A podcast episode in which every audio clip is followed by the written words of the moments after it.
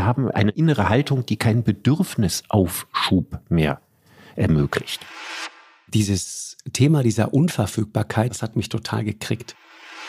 In dem Moment, wo ich meine Sensibilität kultiviere, dann passiert es ganz, ganz leicht, dass ich sehr empfindlich werde und mich von allem angegriffen, gereizt, beleidigt fühle und so weiter und entsprechend aggressiv darauf reagiere. Wann kommt der Punkt, an dem du Leuten auf die Füße trittst, ihnen wehtust, sie beleidigst, ohne dass du das jemals wolltest? Lanz und Precht.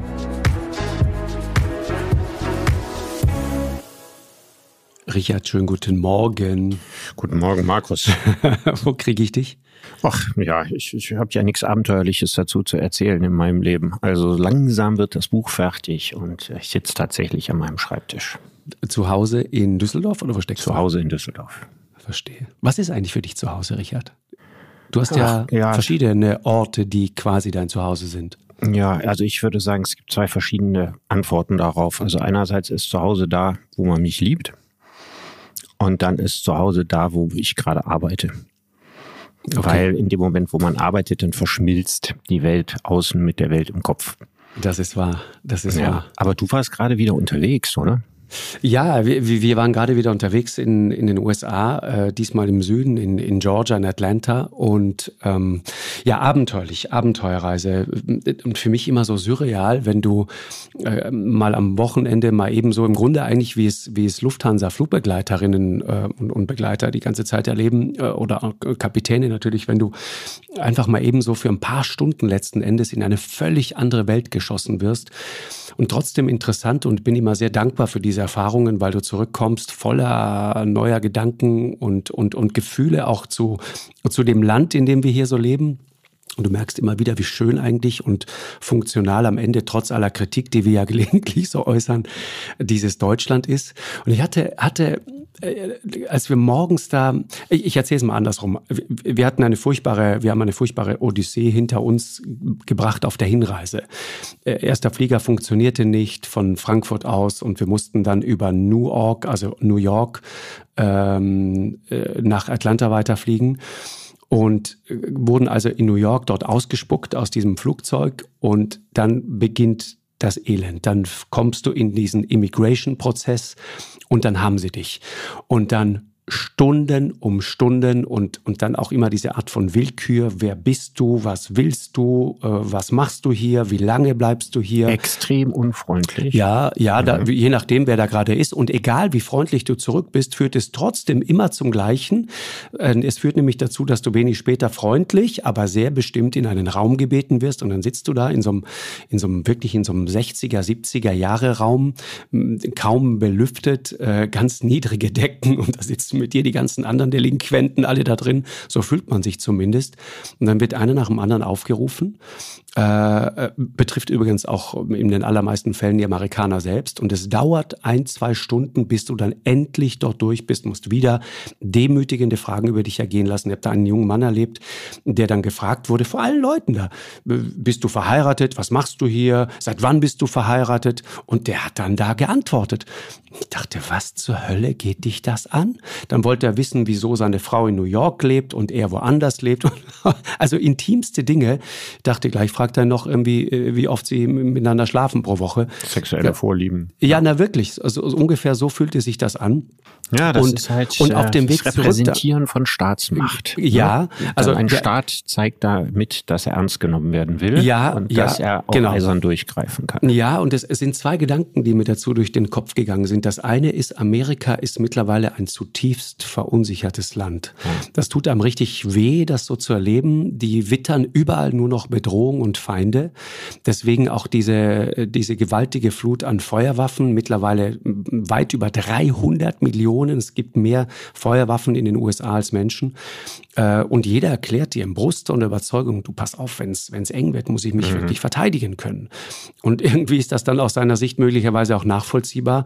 Aber du ahnst natürlich, wenn man die einfach alle einkassieren würde, wäre das Land ein anderes und ein besseres Land, definitiv. Ja, aber auf der anderen Seite, wenn die nicht alle hergestellt würden, dann würde die US-Wirtschaft zusammenbrechen, weil die Ja. Waffenproduktion ist für die USA systemrelevanter als die Automobilproduktion bei uns. ja, das Land ist- lebt von der Rüstungsindustrie wie von keinem anderen Ich, ich weiß, ich weiß, aber weißt du, was sie dir auch sagen, wenn du sie darauf ansprichst? Sie, sie zeigen sofort, also wenn du mit dem Finger auf sie zeigst, zeigen sofort äh, wieder fünf Finger zurück und sagen dir übrigens, eure Waffen lieben wir ganz besonders. Ihr macht besonders gute Waffen. stimmt. Also deutsche Waffen äh, erfahren dort eine außerordentliche Wertschätzung. Ja, also deswegen ja, ist immer sind schwierig, wahrscheinlich nicht die Mehrheit, aber man hat sie genau. auch in seiner Sammlung. Aber ne, ja. es ist was, es ist ein Highlight sozusagen. Mhm. Und ähm, das ist das eine. Äh, und dann, dann wird die gesagt, äh, immer wieder in Interviews, äh, wir sind the land of the free, ja, die große Freiheit, die da hochgehalten wird. Und ich denke, warte mal, wie frei seid ihr eigentlich wirklich? Ihr müsst bei der Einreise in euer eigenes Land, müsst ihr euch tausendmal erklären und fast entschuldigen dafür, dass ihr wieder amerikanischen Boden betretet. Und wenn ihr dann drin seid, dann habt ihr einen beinharten Überwachungskapitalismus. Ja, also die großen Tech-Firmen überwachen die Amerikaner im Grunde, also äh, auf eine Art und Weise, wie es sie in der amerikanischen Geschichte so nie gegeben hat. Das ist Überwachungskapitalismus. Äh, Tag und Nacht freiwillig und, und teils auch nicht freiwillig.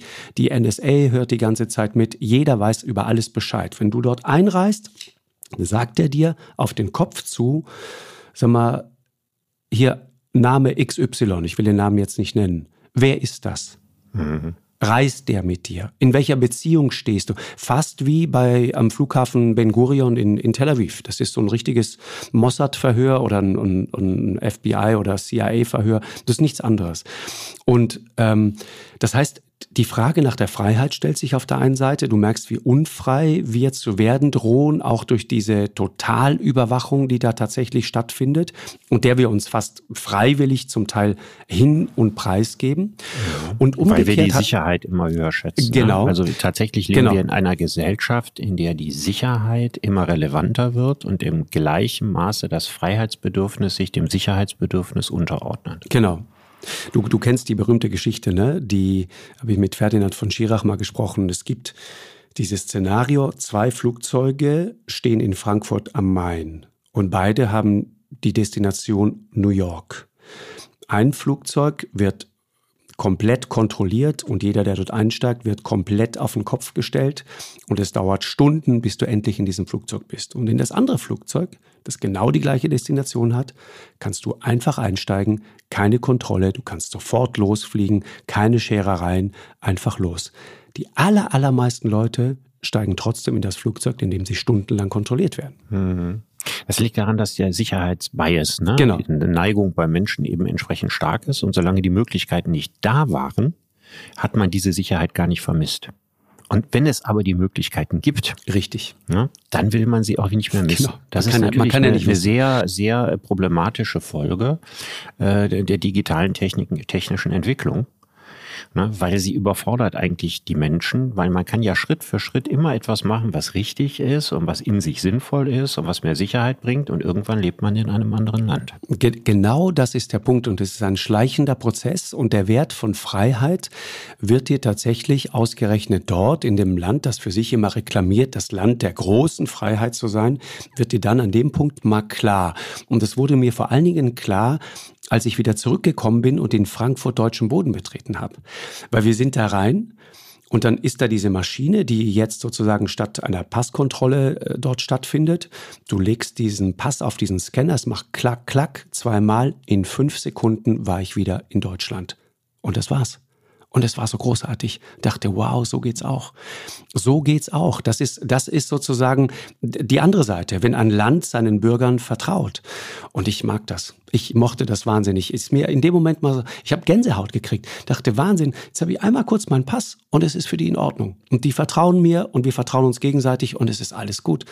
Ich, ich, das mag jetzt furchtbar naiv klingen, aber ich, ich, ich war in dem Moment wahnsinnig stolz ähm, auf, auf dieses, auf dieses, ja, auf Ja, dieses äh, Land, auf dieses ganz- Europa, auf dieses Ja, ja. System. Wir haben off offensichtlich noch Teile einer Tugend, Ja. die früher mal bei den alten Griechen die wichtigste Tugend überhaupt war und unter allen anderen stand, also über allen anderen stand, und das war die Gelassenheit.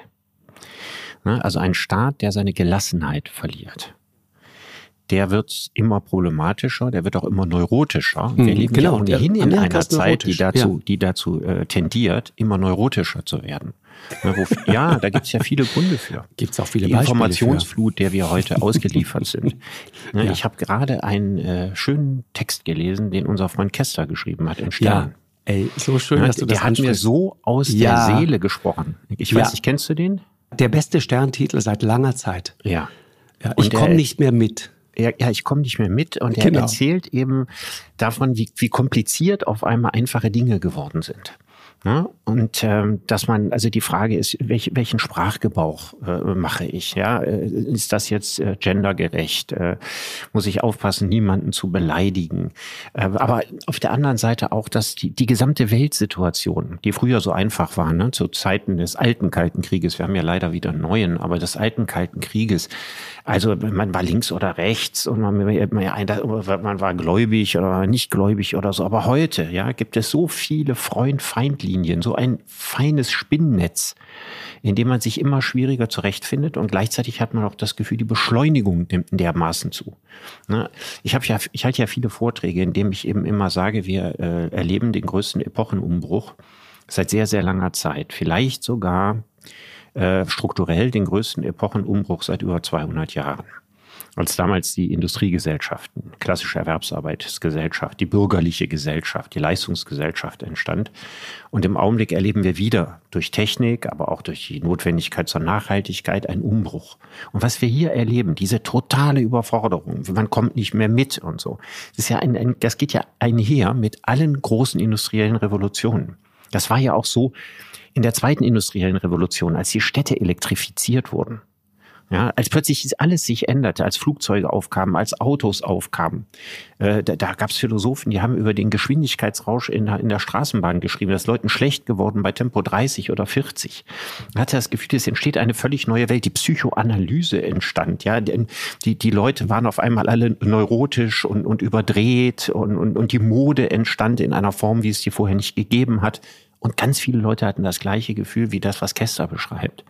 Dieses Gefühl, ich bin nicht mehr im Ich richtigen nicht Film. mehr mit. Ja, ich ich bin nicht mehr nicht im mehr richtigen mit. Film. Genau, ja? genau. Ich kenne Mhm. diesen Film nicht mehr, ja, der eigentlich mein Leben ist. Genau.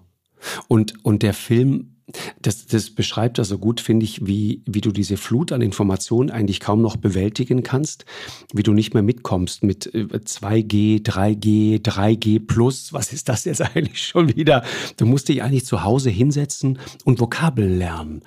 Äh, Und du wirst auch ständig nach deiner Meinung gefragt, nach deiner Einschätzung. Hast du das schon gehört? Weißt du das? Und, und eigentlich müsste man doch, und das beschreibt er auch so schön, sagen, du, ja, ich habe davon gehört, aber ich muss da mal drüber nachdenken. Lass uns später nochmal drüber sprechen. Das machen wir aber nicht, weil wir dann das Gefühl haben, wir sind, wir sind Hinterwäldler, wir leben hinterm Mond, wir haben es nicht mitgekriegt. Wir sind Ja, früher war das doch Ballhöhe. ganz einfach. Wenn das nicht in der Zeitung stand, die du gelesen hast, dann konnte auch keiner erwarten, dass du das weißt. Genau. Heute müssen die Leute aber davon ausgehen, dass du immer News geguckt hast, dass du ja alles zu allen wichtigen Themen irgendwas gegoogelt hast, du hast irgendwas aufgeschnappt, du hast dir eine schnelle Meinung gebildet und so weiter. Und das wird im Grunde genommen erwartet. Und ich, äh, Kester zitiert das ja auch. Ne? Rolf Dobelli hat ja mal ein Buch geschrieben, der gesagt hat, also wenn man geistig vorwärts kommen will, sollte Total. man keine News lesen. Ich habe mit ihm darüber gesprochen. Ja, das ist sehr interessant, weil mein Vater vertritt diese Ansicht seit 40 Jahren. Lass uns über deinen Vater sprechen. Was ist dein Vater für ein Typ, Richard? Möchtest du darüber reden? Mein, Vater ist, äh, mein Vater ist jemand, der unglaublich gründlich, aber langsam denkt. Ja. Und damit passt er erst recht nicht mehr in diese Zeit. Ja. Und ich glaube, das hat er schon Oder vor vielleicht 40 gerade Jahren. doch. Also da, vielleicht da, gerade doch. Er ist jetzt Ende 80, also das hat er schon vor 40 Jahren hat er das äh, festgestellt. Der kann sich wunderbar schützen, ja, weil der liest eigentlich keine Zeitungen, sondern der liest Bücher. Egal, ob das hochwertige Romane sind oder Sachbücher zu bestimmten Themen. Der hat eine unglaubliche innere Festplatte. Ja, die ich weil ich kenne keinen zweiten Menschen, überhaupt niemanden, bei dem die so groß ist, so divers ist. Das geht natürlich alles nur dann, wenn du dich für die tagesaktuellen Dinge nicht über die Maßen interessierst. Mhm. Das ist ein hoher Preis, den man dafür bezahlt, ne? weil man dann in vielen Debatten auch nicht mehr richtig mitlesen kann und kann immer nur sozusagen ins Archiv seines Gedächtnisses gehen, wichtige, qualifizierte Dinge dazu sagen, aber man entscheidet nicht mehr viel im geistig, im Kopf mit, was die Aktualität anbelangt. Ich fürchte aber, irgendwann bleibt einem nichts anderes mehr übrig, wenn man nicht an der Welt irre werden will. Also bei jedem kommt irgendwann, wir sind ja auch in so einem Alter, ne, wo man sagt, wir beginnen stärker zu altern, wo man sich das irgendwann wahrscheinlich wird fragen müssen. Also vielleicht wird, werden wir zukünftige Generationen haben, die nicht wie Goethe mit 80 noch fit im Kopf sind, ja, sondern die dann einfach fertig sind im Kopf mit 60. Weil wir so gestresst sind, meinst du? Weil wir so gestresst sind, weil die Erwartung, um mitreden zu können, ja nicht eine Frage ist, was hast du für Lebenserfahrungen gemacht? Ne? Was zeichnete einen 60-Jährigen früher aus? Seine Lebensleistung, seine Lebenserfahrungen, das, was er in Ruhe über lange Zeit durchdacht hatte. Aber heute wird ja alles, was man in Ruhe und in langer Zeit durchdacht hat, völlig in Frage gestellt. Alles ändert sich ganz, ganz schnell. Wenn ich mir vorstelle, ich würde meinen Vater mit der Abkürzung LGBTQ konfrontieren oder mit der fortgeschrittenen Variante, zu der irgendwie noch äh, I und A und Plus und so dazukommt. LGBTQIA. Ja, ja also mein also Vater würde das L, einfach nur. L steht für lesbisch, G für gay natürlich, für schwul, B, bisexuell, T für transsexuell, Q für queer natürlich. Also mein Vater würde sagen. Intersexuell, A für asexuell und das Plus für alles andere, was bekannt ist und auch noch unbekannt. Und Kester stellt die schöne Frage, muss ich das alles wissen? Muss ich das alles beachten? Und er sagt, das finde ich, das finde ich, deswegen mochte ich diesen Text so, sehr, sehr differenziert und sagt, es ist gut, dass wir uns mit solchen Dingen auseinandersetzen, aber wie weit muss das gehen? Und wann kommt der Punkt, an dem du, und das ist ja das, glaube ich, was viele Leute quält, Leuten auf die Füße trittst, ihnen wehtust, sie beleidigst, ohne dass du das jemals wolltest. Ja, also und dann wartet sagen, das Netz wie eine Spinne und dann wirst du ja, erbarmungslos. Genau, da hast du wieder was falsch gemacht. Mein Vater würde einfach sagen, die Sexualität anderer Leute interessiert mich nicht. Ja. So, und das ist etwas, was dir heute nicht mehr freisteht. Du kannst das nicht sagen nach dem Motto, habe ich keine Meinung zu oder ist mir doch egal oder sowas. Dann gibt es schon Leute, die fühlen sich in dem Moment nicht wertgeschätzt. Hm? Aber prinzipiell, Richard, ist es doch gut, dass wir dass wir da, dass wir da sensibler werden. Svenja Flasspöhler, die hast du, glaube ich, demnächst in der Sendung. Ja. Hatte ich letzte Woche in der Sendung. Ja. Die wir beide, glaube ich, sehr schätzen. Ja. Hat ein tolles Buch gemacht über diese neue Sensibilität, die sie von allen möglichen Seiten beleuchtet. Und, und das ist, ich finde, einerseits ist es doch wirklich ein echter Fortschritt, dass wir sensibler sind, dass wir sprachsensibel sind. Auch dieses Thema Gender, das ist nicht Ach, das, natürlich so Sensibilität. Ja, ne? also, also, also Sensibilität ist ein Fortschritt und genau. dass man Gefühle zeigen darf. So. Ich meine, das, das Abendland war bestimmt, ja, über zweieinhalbtausend Jahre, seit den Anfängen der griechischen Philosophie, seine Gefühle zu unterdrücken. Ne, man denkt an die Philosophie Immanuel Kants, ja. Und es gibt wirklich so ein paar Ausnahmen in der Philosophie, Kierkegaard oder Rousseau oder genau. so. Aber für die allermeisten Philosophen geht es doch daran, man muss das Vernünftige tun und nicht sich von Affekten leiten so. lassen. Ein, so, Indianer, ein Indianer kennt keinen Schmerz. Indianer das ist kennt so keinen Schmerz, habe ich, lange nicht, genau. hab ich lange nicht mehr gehört, allein deswegen, weil man das Wort Indianer auch nicht mehr sagt. Und es finde ich gut, dass das dazu geführt hat, dass dieser dumme Satz endlich verschwunden ist. ja, ich weiß, das mit den Indianern ist so ein Lieblingsthema von dir. Aber naja, weil ich, ich immer sage, Fra ja, frag, ich weiß, die, frag, die, frag, ja, frag den. Weiß. Ja, ich wenn, weiß. wenn ihn das beleidigt, dann benutze ich dieses Wort nicht ja. ganz einfach. Ja, das ist aber eine gute Logik. Aber was, was Svenja sagt, ist ja auf der einen Seite ist das eine wunderbare Geschichte. Norbert Elias, dieser berühmte Soziologe, hat das ja in seinem äh, Buch über den Prozess der Zivilisation auch gesagt. Ne? Mhm. Zivilisation ist die immer weitere Auskultivierung, die immer stärkere Sensibilisierung. Ne? Man ist nicht mehr roh und barbarisch und grob, sondern man lernt auf immer mehr Dinge Rücksicht zu nehmen und sich moralisch weiterzuentwickeln. Das ist die gute Seite. Mhm. Die schlechte Seite ist, in dem Moment, wo ich meine Sensibilität kultiviere, dann passiert es ganz, ganz leicht, dass ich sehr empfindlich werde und mich von allem angegriffen, gereizt, beleidigt fühle und so weiter und entsprechend aggressiv darauf reagiere. Und wenn wir von einer neurotischen Gesellschaft sprechen, dann ist das ein wichtiger Grund dafür. Genau. Also wir haben auf der einen Seite eine positive Entwicklung gemacht, also den Prozess der zunehmenden Sensibilisierung.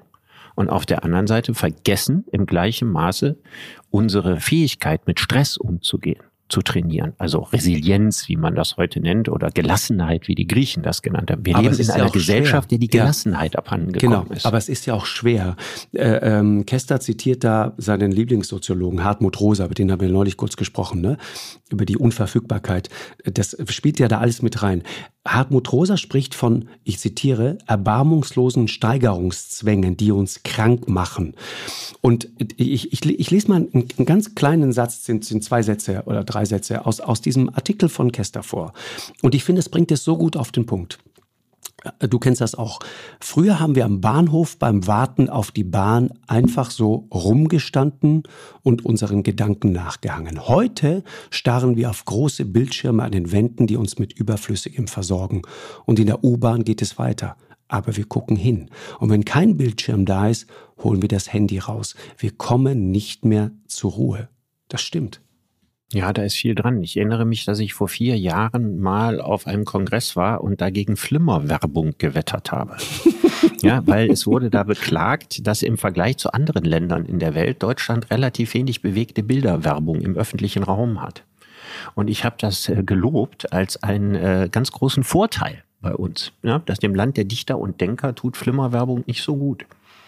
Und es ist natürlich tatsächlich so, dass die Fähigkeit, sein Gehirn in Sicherheit zu bringen, ja, in solchen Situationen einfach bei den allermeisten Menschen nicht gut ausgeprägt ist. Und das sollte man in der Schule lernen. Das ist wunderbar. Das ist der ja. Satz des Tages heute. Ja, aber das, das muss man in der Schule Entschuldige lernen. bitte, ich habe ja. keine Zeit. Ich muss kurz mein Gehirn in Sicherheit bringen. Mhm. Ja gut, ich, ich meine, das ist eine Situation, die jeder kennt. Ich mache das, wenn ich beim Zahnarzt bin. ja, ich, ich beam mich komplett raus aus der Welt, in der ich mich in dem Moment aktuell befinde. Ich mache immer die Augen Und das zu. ist etwas, was kann man tatsächlich trainieren. Mhm, stimmt. Und ich glaube, dass es wirklich wichtig ist. Das muss ein ganz zentraler Bildungsinhalt sein. Mhm, das stimmt. Ich habe, ich habe, ich habe, das ist auch in dem Artikel von Kester drin. Das Bundesministerium für für Wirtschaft und Energie, ne? Also Altmaier. Ähm, äh, hat geschätzt 2020, da hat das weltweite Datenvolumen, das muss man sich mal vorstellen, die unvorstellbare Menge von 50 Zettabyte erreicht. Wusste nicht, dass es den Begriff gibt. Das sind über 50 Billionen Gigabyte. Würde man diese Datenmenge auf DVDs speichern, dann wäre der Stapel 2,6 Millionen Kilometer hoch. Das ist das 63-fache des Erdumfangs. 63 Mal um die Erde. Das sind die Daten, die in einem einzigen Jahr um den Erdball rauschen. Das ist unvorstellbar. Ich kann mich erinnern, dass am Anfang der, der Datendiskussion, so vor zehn Jahren, die, äh, viele äh, Menschen, die Angst hatten davor, dass wir irgendwann komplett abgehört und durchgeröntgt werden, dieses Anschwellen dieser Menge als positiv empfunden haben mit der Begründung, das wird irgendwann so viel werden, mhm. dass es völlig unübersichtlich wird und völlig sag, sag, Ja, sag, wenn du mit jungen Informatikern sprichst, mein Sohn zum Beispiel, der sagt das auch.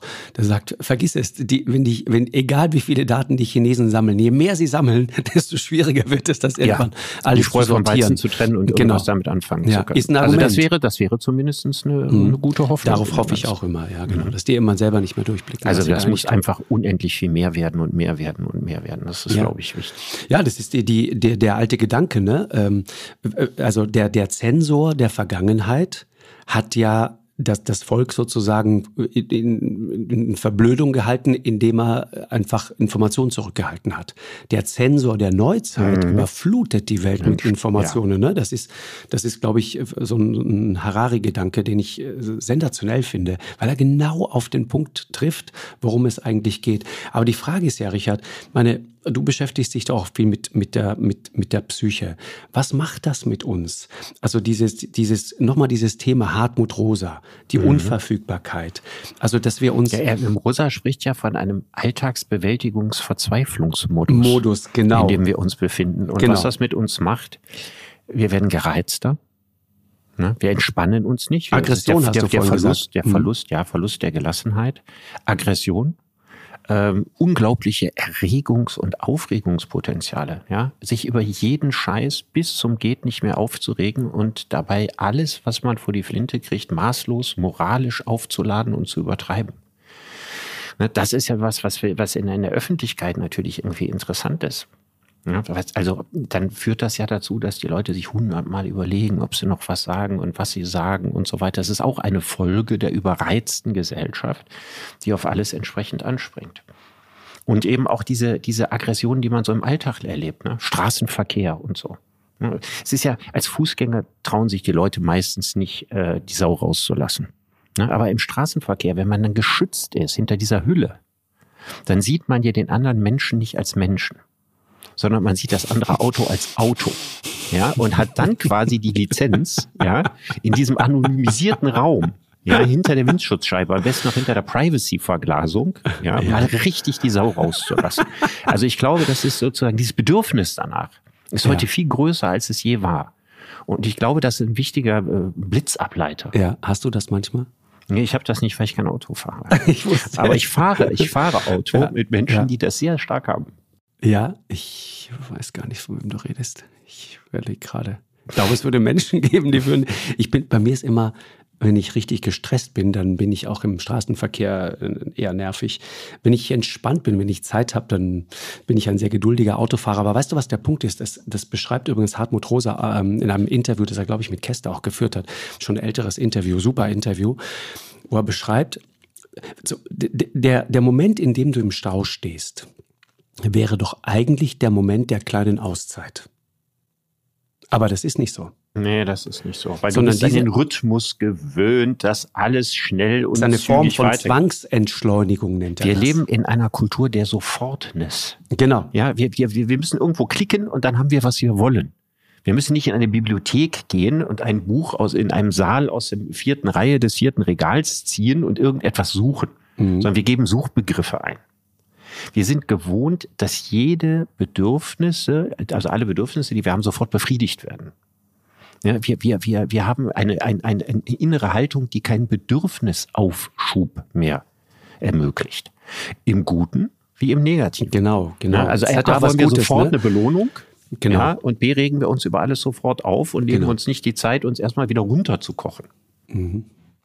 Naja, die Frage, die Frage, die ich mir immer stelle, ist, also ich, ich bin zum Beispiel jemand, ich, ich, ich genieße es wahnsinnig, wenn, wenn, wenn, weiß nicht, wenn du mir, jemand anderer mir irgendwie einen, einen guten Buchtitel zuruft.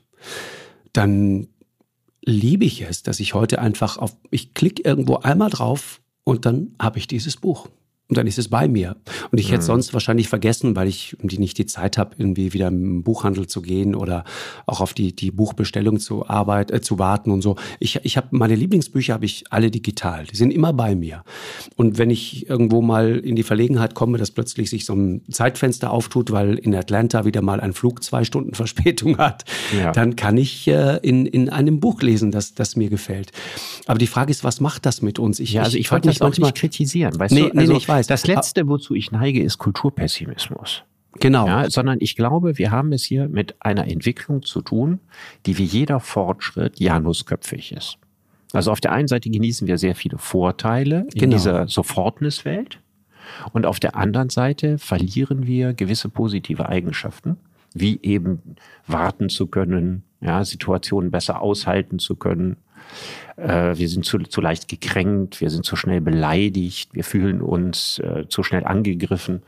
Also das ist immer, wie all diese Sachen, eine ambivalente Geschichte. Und ich denke immer an diesen Satz von äh, Bertolt Brecht, der mal gesagt hat, die Welt ist nicht schlecht, die Welt ist voll. Ja, ja, und heute ist sie noch viel, viel voller, als sie zu Brechts richtig, Zeiten war. Richtig. Ist, ich, da, das ist eine große Quelle von Stress. Ja, total. diese Tatsache. Mhm. Es war. Es war. Man, man steht sich die ewig übervolle, auf Die übervolle Welt genau. unseres Alltags und wie du das gerade ja auch schön beschrieben hast und Kester das ja auch beschreibt, ist sie einmal nicht voll, ja, dann vermissen wir die Fülle ne, die wie eine Droge für Ja, Entzugserscheinung, ist. genau. Es genau. ist Entzugserscheinung. Ja. Das ist der Punkt. Die, die Frage, die ich mir immer stelle, ist, Richard, ist eine andere. Also A, wie du sagst, Janusköpfig, es ist irgendwie toll, diese, diese Sofortness, diese Verfügbarkeit von Informationen. Ich finde es wunderbar. Ähm, auf der anderen Seite frage ich mich manchmal, was ist die andere Seite der Medaille? Ist, ist die andere Seite der Medaille, dass die Dinge an Wert verlieren? Weißt du, was ich meine? Ja, ist, also so, das, so wie, das, das so wie sozusagen ich eigentlich schon lange. Ne? Da denke ich auch immer, da, ja gut, also das, äh, dass man so, haben wir auch schon mal drüber geredet, ne? der Konservativismus in einem, dass man immer denkt, so, dass viele Dinge entwertet werden. Das ist natürlich richtig, weil alles, was sofort und in großer Masse verfügbar ist, Genau. Hat keinen dauerhaften Wert. Ja, du musst dich nicht mehr ja. anstrengen. Ne? Du, es ja. kommt einfach sofort und jederzeit verfügbar. Und deswegen finde ich so faszinierend. Man erarbeitet sich vieles genau. nicht mehr. Ne? Genau. Man, man, man erklickt es sich. Das ist sicher ein Exakt. großer Unterschied. Genau, und, und deswegen äh, dieses, dieses, du erinnerst dich, wir haben schon mal drüber gesprochen, dieses Buch der Unverfügbarkeit, Hartmut Rosa, ne? Hast du dich mal damit beschäftigt in der Zwischenzeit? Ich habe das jetzt nicht nochmal wieder gelesen. Also ich habe mich lesen. jetzt im Augenblick eigentlich vor allen Dingen mit Svenja Flassbühler beschäftigt. Ja, ja weil das eben, weil das eben das, das Buch unserer Zeit ist. Man muss das so groß sagen. Also Kesters Artikel und äh, Svenjas Buch ja, beschreiben genau das, worüber wir gerade reden. Sag mal, was dich an, an, an Svenja Flassbüllers Buch so fasziniert. Naja, also ich hatte ja gerade gesagt, ne, da wird erzählt, wie großartig das ist, dass er heute so sensibel ist. Und dann wird darauf hingezeigt, sie nennt das ja eine, eine dialektische Bewegung, also etwas schlägt um, ja, mhm. dass diese Sensibilität eben in eine Überempfindsamkeit ausartet. Und dass das eben auch der Grund ist, warum wir auf einen Schlag zehn oder zwanzig verschiedene Sensibilitätsdebatten bei uns haben ne, wo es also darum geht, wir hatten über die Genderfrage gesprochen, wir haben über die, die Frage, wie geht man Menschen anderer Hautfarbe um. Äh, ich meine, da gibt's die allergrößten Absurditäten, wenn wir darüber diskutieren. In den Niederlanden war, glaube ich, das Buch einer schwarzen Schriftstellerin, das durfte dann nicht von einer Weißen übersetzt werden. Oder ne, dass, dass jemand, der, der keine körperliche Behinderung hat, niemanden mit einer körperlichen Beeinträchtigung spielen darf und wir so reden weiter. Vom, von Amanda Gore, glaube ich, reden ja. wir. Ne? Aber wir werden, wir werden da gerade ein bisschen irre. Ne? Weil es gibt ja auf dieser Seite keine natürliche Grenze. Ne? Also du kannst das ja immer weiter und weiter und weiter und weiter steigern. Ja, und dann kommst du in eine völlig hypersensibilisierte, mega aggressive Gesellschaft. Mhm. Also ich denke, dass man vielleicht lernen kann aus dem Buch von Svenja, dass wenn man bestimmte Sensibilitäten kultiviert, man sagt, ich habe diese Sensibilität, die ist mir wichtig, aber sie führt nicht gleichzeitig dazu, dass ich unglaubliche Ansprüche an andere Menschen stelle auf diese Sensibilität auch hundertprozentig einzugehen. Weil diese zweite Forderung ist einfach in einer Welt von Menschen, einer vollen Welt von Menschen nicht erfüllbar. Genau. Und da, das ist für mich eigentlich der entscheidende Punkt, Richard. Und ich vermisse das häufig in, in der Debatte. Dann, dann, dann geht man so lässig drüber weg und sagt, die sollen sich jetzt eigentlich so anstellen. Irgendwie wir, äh, wir, kommen da schon zurecht und es gibt zwei Geschlechter und, und, und, und basta. Und so haben wir immer gelebt. Ich, ich finde es gut, dass wir uns darüber unterhalten, dass wir uns auch öffnen, dass das klar ist, dass die Welt weit mehr ist. Das ist ja auch auf eine Art und Weise faszinierend, äh, als, als das, was, was da vermeintlich immer war. Aber der zweite Teil ist der, und das habe ich aus Flasspöhlers Buch so mitgenommen, äh, für mich so als, als Gedanke, wie man in Zukunft damit umgeht. Der zweite Teil ist der, ist der entscheidende, die Frage des Umgangs. Also muss ich jedem sofort, und da ist das Netz manchmal so gnadenlos, muss ich jedem sofort unterstellen, dass er das Böse gemeint hat, dass er jetzt wieder einen Fehler gemacht hat, weil er einfach absichtlich äh, meint, mich beleidigen oder mich verletzen zu müssen? Oder kann ich dem einfach mal unterstellen, dass er es vielleicht A nicht so gemeint hat oder unterstelle ihm B meinetwegen auch noch, dass er zu doof ist, dass er es einfach gar nicht verstanden hat. Auch gut. Aber warum muss man Leuten immer Vorsatz unterstellen? Warum hm. muss man immer Bösartigkeit ja, wittern? Ja, Menschen, Und warum muss man Menschen, weißt du, denen man keinen Vorsatz unterstellen kann, die kann man nicht moralisieren. Ja, das ist der Punkt. Ja, also aber, aber das eine, aber sensibel zu sein, sein, ich weiß, aber ja. sensibel zu sein ist doch das eine und das ist doch gut. Das ist doch Natürlich wirklich ist das gut. gut. Ja, das ist genau. die gute Seite der Medaille. Aber die andere Seite ist, warum muss ich unter Konsequenz dann, wenn es einer noch nicht gerafft hat, warum muss ich den dann so gnadenlos Genau. Also wie passen? Das man müsste sich nicht. doch fragen, wie passen sehr hohe Sensibilitätsansprüche, genau. die ich an mich und mein Leben stelle, mit Gnadenlosigkeit zusammen. Genau. Das ist ja eine absolute Paradoxie. Richtig. Ja. Also eigentlich müsste ich dann auch sensibel gegenüber jedem anderen sein. Ich müsste die, die Fähigkeit zur verzeihenden Geduld kultivieren. Ja, ich müsste äh, andere Meinungen auch dann akzeptieren, wenn sie nicht die meinen sind, weil ich ja auch erwarte, das dass meine abweichenden Meinungen von anderen akzeptiert werden. Das heißt, das Spiel ist nicht reziprok. Ne? Es ist nicht in dem Ausmaß wechselseitig, in dem es im Sinne von Norbert Elias Fortschritt der Zivilisation sein müsste, um eine ausschließlich positive Geschichte zu sein. Mhm. Genau. Ist richtig. Richard, nochmal äh, Unverfügbarkeit, ne? Hartmut Rosa, nochmal der, der, der Ursprungs, der, der, sozusagen der Impuls für unser Gespräch heute. Ich komme nicht mehr mit, der Artikel von Kester. Äh, was er da ja auch mit beschreibt, und da, da kommt wieder mal wieder Hartmut Rosa ins Spiel. die Unverfügbarkeit heißt nicht Planbarkeit von Leben. Ich habe mir das Buch nochmal auf, auf, auf Klick ähm, äh, organisiert für 13,99. Großartiges Buch. Und ich lese dir jetzt mal, äh, weil du dich noch nicht damit beschäftigt hast, ich lese dir mal und danach ist alles klar, drei Sätze daraus vor. Ja? Hartmut Rosa, Unverfügbarkeit. Erinnern Sie sich noch an den ersten Schneefall in einem Spätherbst oder Winter Ihrer Kindheit? Es war wie der Einbruch einer anderen Realität. Etwas Scheues, Seltenes, das uns besuchen kommt, das sich herabsenkt und die Welt um uns herum verwandelt, ohne unser Zutun, als unerwartetes Geschenk. Der Schneefall ist geradezu die Reinform einer Manifestation des Unverfügbaren. Wir können ihn nicht herstellen nicht erzwingen, nicht einmal sicher vorherplanen, jedenfalls nicht über einen längeren Zeitraum hinweg. Und mehr noch, wir können des Schnees nicht habhaft werden, ihn uns nicht aneignen. Wenn wir ihn in die Hand nehmen, zerrinnt er uns zwischen den Fingern, und wenn wir ihn ins Haus holen, fließt er davon. Und wenn wir ihn in die Tiefkühltruhe packen, hört er auf, Schnee zu sein. Vielleicht ja, sehnen sich, ja, das schön. Pass auf, letzter ja, Satz noch. Toll. Vielleicht Großes sehnen sich Kino. eben deshalb so viele Menschen und nicht nur Kinder nach ihm vor allem an Weihnachten. Viele Wochen im Voraus werden Meteorologen bestürmt und bekniet. Wird es dieses Jahr weiß? Wie stehen die Chancen? Und natürlich fehlt es nicht an Versuchen, Schnee verfügbar zu machen. Wintersportorte werden ja. mit Schneegarantie und dann kommen die Schneekanonen. Und ich sage dir, ich bin in einer solchen Gegend aufgewachsen. Mhm. Eine Schneekanone, ja, so sehr sie ein Segen mag, sein mag für den Wintertourismus, verstehe ich alles, akzeptiere ich alles, alles okay. Aber eine Schneekanone wird einen ja, echten, das, schönen, das also leisen also Natur, Schneefall ja. niemals ersetzen. Nie, niemals. Dieses Wunder, das dann passiert. Ich habe das in meiner Kindheit so oft erlebt.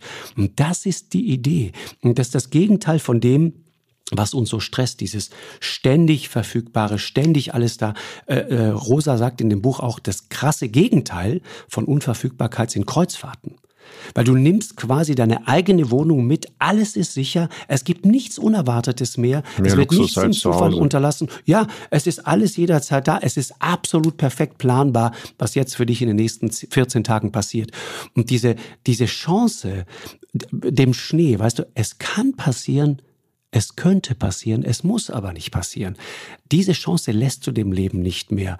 Und diese, dieser Zauber, der entsteht, wenn etwas, wenn du etwas begegnest, das habe ich so oft erlebt auf meinen Reisen, auch so in den Norden, wenn du etwas begegnest, mit dem du nicht gerechnet hattest, plötzlich ist es einfach da. Aber niemand, du kannst kein Geld dafür bezahlen, du nein, kannst nein. es nirgendwo kaufen, es ist einfach da oder auch nicht. Der Zauber, der dabei entsteht, ist was völlig anderes. Ja, was du gerade gesagt hast, also diese Naturerlebnisse im Zeitalter ihrer technischen Reproduzierbarkeit. Ne? Also Schneekanonen. Oder die, die Natur, laut sind, ne? Die naturidentischen Aromastoffe, genau. Ja, mit genau. denen wir Verfügbarkeiten simulieren oder Verfügbarkeiten schaffen, die aber keine Originale sind. Führt ja dazu, das ist ein Problem, das ganz viele Eltern kennen. Man kann seine Kinder nicht mehr beeindrucken. Mhm, genau. Wenn ich überlege, ne, was so, so kleine Schritte in die Welt in mir ausgelöst haben wenn man sich überlegt, durch was man alles in seiner Kindheit, nicht nur durch Menschen, da haben wir ja schon mal drüber gesprochen, sondern auch durch was für Erlebnisse man geprägt worden ist. Dass man so, wir haben ja auch schon mal über Naturerlebnisse ausführlich geredet.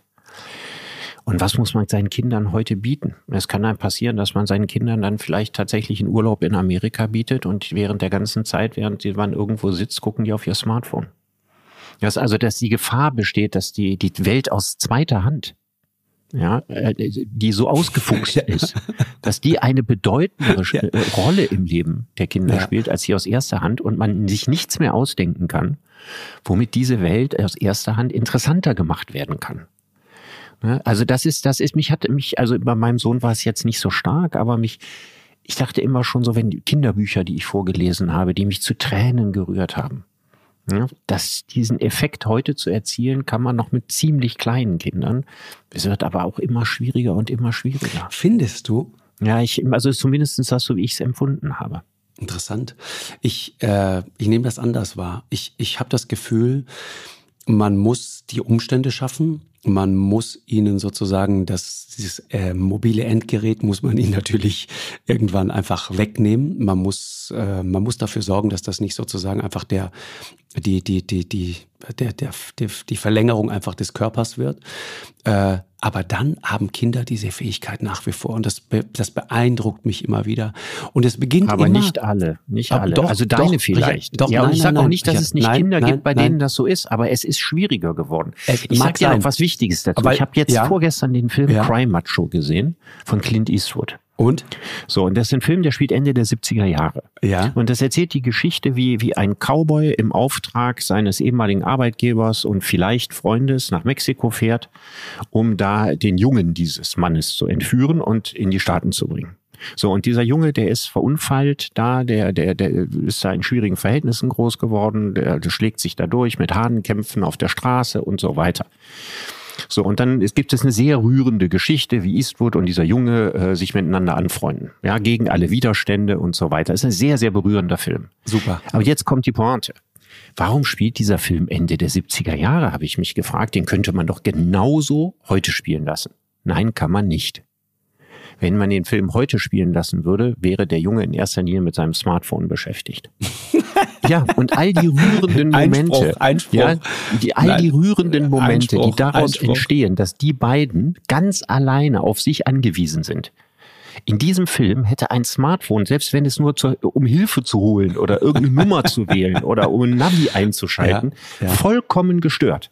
Das heißt also, die Idylle dieses Films hat nur funktioniert unter der Voraussetzung, eine Geschichte, die heute absolut aktuell wäre, in die Vergangenheit zu transponieren, wo man noch von dieser zweiten Welt verschont war.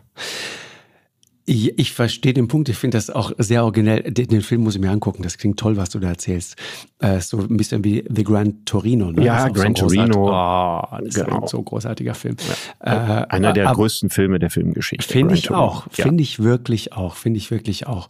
Ähm, aber was ich, was ich, was ich äh, dir sagen wollte, man kann das heute auch herstellen. Und ich widerspreche dir total, wenn du sagst, viele Kinder sind dafür gar nicht mehr geeignet, sind dazu nicht mehr in der Lage. Stimmt nicht. Wir müssen sie nur in diese Lage versetzen. Wir als Eltern, wir haben da eine Das ist Verantwortung. aber sehr viel aufwendiger, ich als weiß, das früher ich weiß, war, ja, Markus. das ist anstrengend. Ich weiß, ich weiß, es ist Das ist ein Riesenaufwand, den man ja, betreiben muss. Ja, ja, ist richtig. also man muss da sozusagen eine innere Zeitreise vollbringen. nee, du musst einfach nur sagen, so, und jetzt Schluss mit der Gerät und du gibst mir der Gerät und dann äh, kümmere ich mich jetzt darum.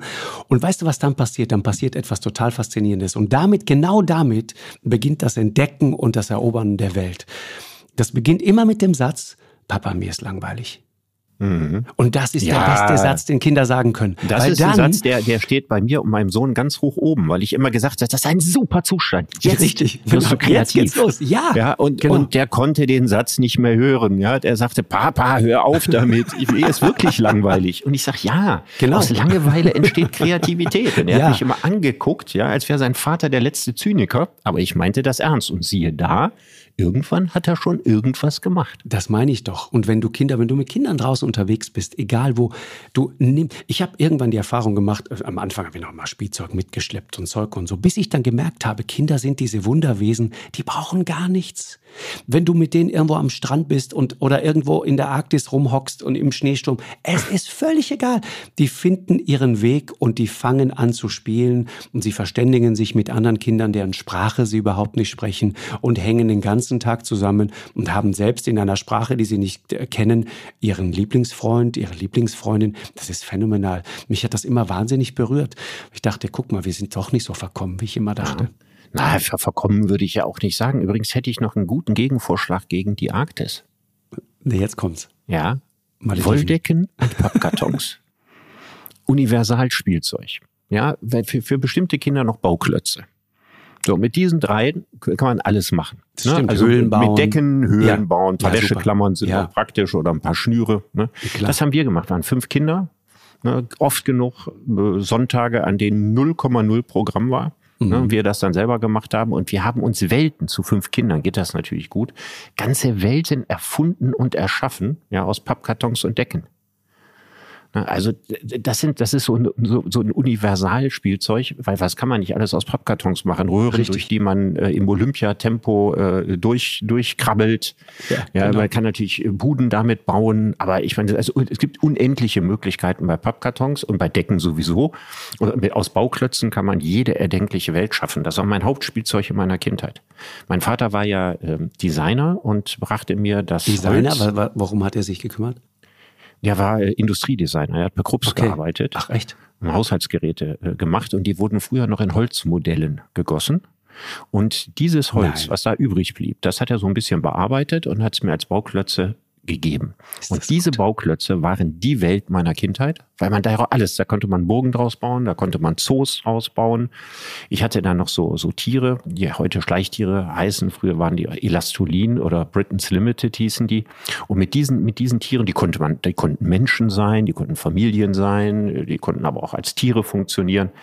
Ich, ich habe in dieser Welt komplett gelebt. Ja. Und mehr Spielzeug hätte ich ehrlich gesagt überhaupt nicht benötigt. Genau.